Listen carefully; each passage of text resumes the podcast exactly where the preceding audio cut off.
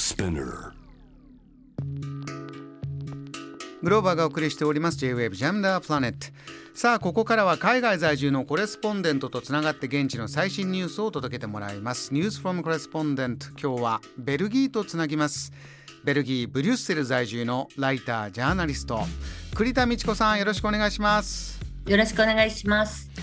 栗田さん今日はですねサッカーワールドカップの結果アルゼンチンが優勝という話題がやはり大きいんですけれどもベルギーはねあの世界ランク2位大変強いんですがグループリーグ敗退という中この優勝とかワールドカップの話題などはいかがですか？ベルギーではどれぐらい続いてますか？そうですね。あの一番最初にもあのカタール絡みの人権問題のことでちょっとあのヨーロッパはしらけていたので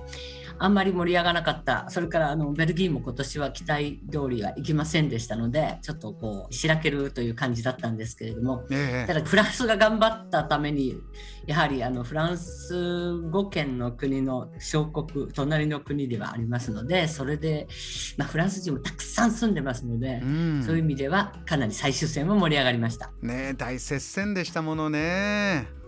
そうですねただちょっとあの隣にいるフランス語圏の国としてはあんまりあのお隣の大国が大騒ぎすると面白く感じない人の方が実は多いのです。なので、ええ、うん、フランス語圏の放送を聞いている小国って他にもありますよね。そういうところはみんなきっと同じように感じてたんじゃないかなということでアルゼンチン大ハッピーでございます。おめでとうございますと思ってます。はい、そういったムードもあるんですね。そうですか。はい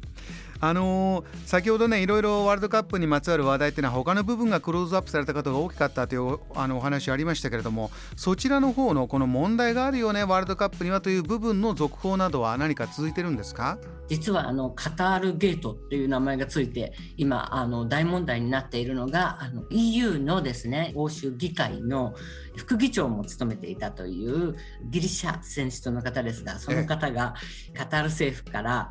えー、カタールのイメージを良くするためということで多額の賄賂をもらっていたんじゃないかということが突然、えー、先週あたりですかね。浮上して、うん、もうそれで大問題になっています。まあ EU っていうのはその議会特にですけど透明性とか高潔さとかそういったものがものすごく求められているので、えー、そういった点でもう信用がた落ちじゃないかということであのどんどんどんどん毎日のようにその展開がありまして、えー、もう札束がゴロゴロ出てくる。そういう状態ではあ、えー、いろいろ問題になっています。どれぐらいの金額の収賄事件なんですか？あの当初ベルギー警察かベルギー検察が最初に入った家宅捜索で60万ユーロ、まあ、8600万円とか9000万円近くの現金のそれもフル札の50ユーロ、まあ、5000円札とか7000円札ぐらいのものばかりで、うん、家とかホテルの部屋とかそういうところにものすごい勢いで見つかったということだったんですが今は増えて150万ユーロぐらいまでいってますね2億近いお金が動いた。これその当事者欧州議会の副議長エヴァ・カイリさんっていう方ですね。この方はどういうふうにこう、まあ、釈明してるんでしょうか？どうなんでしょうか？えっと、一応続報で入ってるのは彼女は何も言っていないんですが彼女のボーイフレンドというか、まあ、一応パートナーの方がイタリア人ででこの方が、まあ、いろいろ喋り出してると。でエヴァは何も知らない。僕が全てやったんだというようなことを言ってらっしゃる。そんな知らないわけないだろうというような世間の反応です。栗田さんこれは FIFA の問題というレベルではなくなってきたということなんでしょうか？そうですね、まあ、FIFA というよりも、なんかあの、まあ、日本人でいうと贈答品のようにして、こうお礼で何か物を渡すようなことっていうのは、ある程度まで許容されるじゃないですか。でそういった意味でのその贈り物外交みたいなものがおそらくその、まあ、カタールだけではなくその地方中東一帯でそういう方法が非常に広く取られているのではないかということも含めてありとあらゆる国が非常に大きなお金を動かしてるんじゃないかというふうに今解明されつつあります。はあ今までのワールドカップそして次ももうね、えー、北米カナダアメリカメキシコと決まっておりますからどこまで波及していくのか、えー、分かりました、ね。えー、では栗田さん、はい、あの季節の話題も伺いたいんですが今週末いよいよクリスマス。ベルギーからとっても綺麗なお写真いただいてます。こう美しいですねこのイルミネーションが。そうですね、まあ、この時期あまりにも寒いので何か楽しみをやっぱり持たないといけないという意味ですごくイルミネーションとかクリスマスマーケットとか皆さんとても楽しみにしてますしもともとキリスト教のベースの国なのでグランプラスという、まあ、旧市街の中心地にもみの木の大きなのとそれからキリストの生誕を再現する馬小屋ができてその周りをイルミネーションで飾るというのが伝統のようになっています。例年と違うところとかありますか？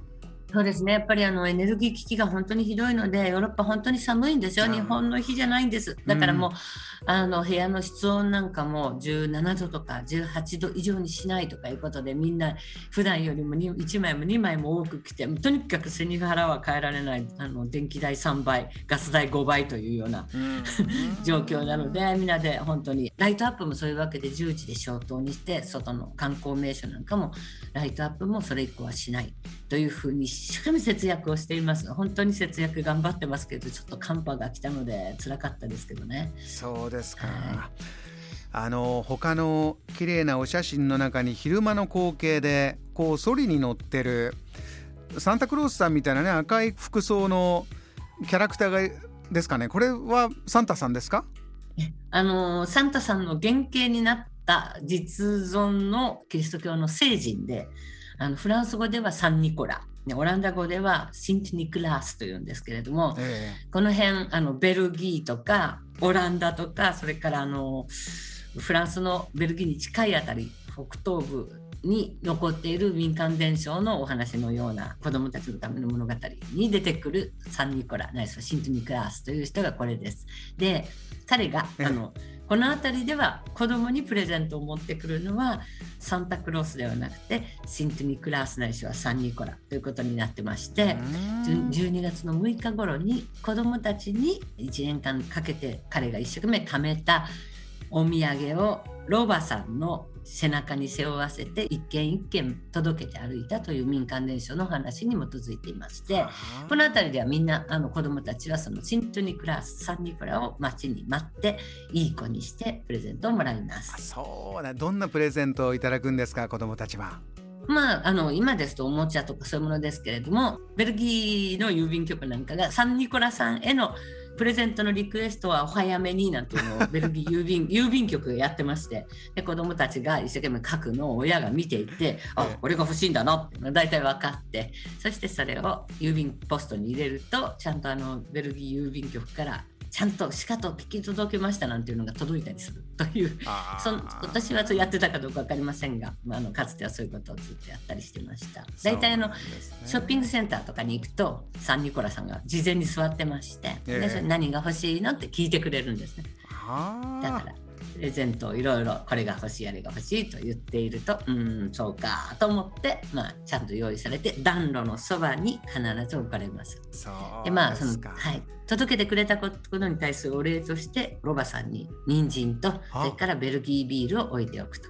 ベルギービールロバさんお好きなんですか？あのサンニコラさんにベルギービール。そうお疲れ様というお礼のベルギービールも。はい、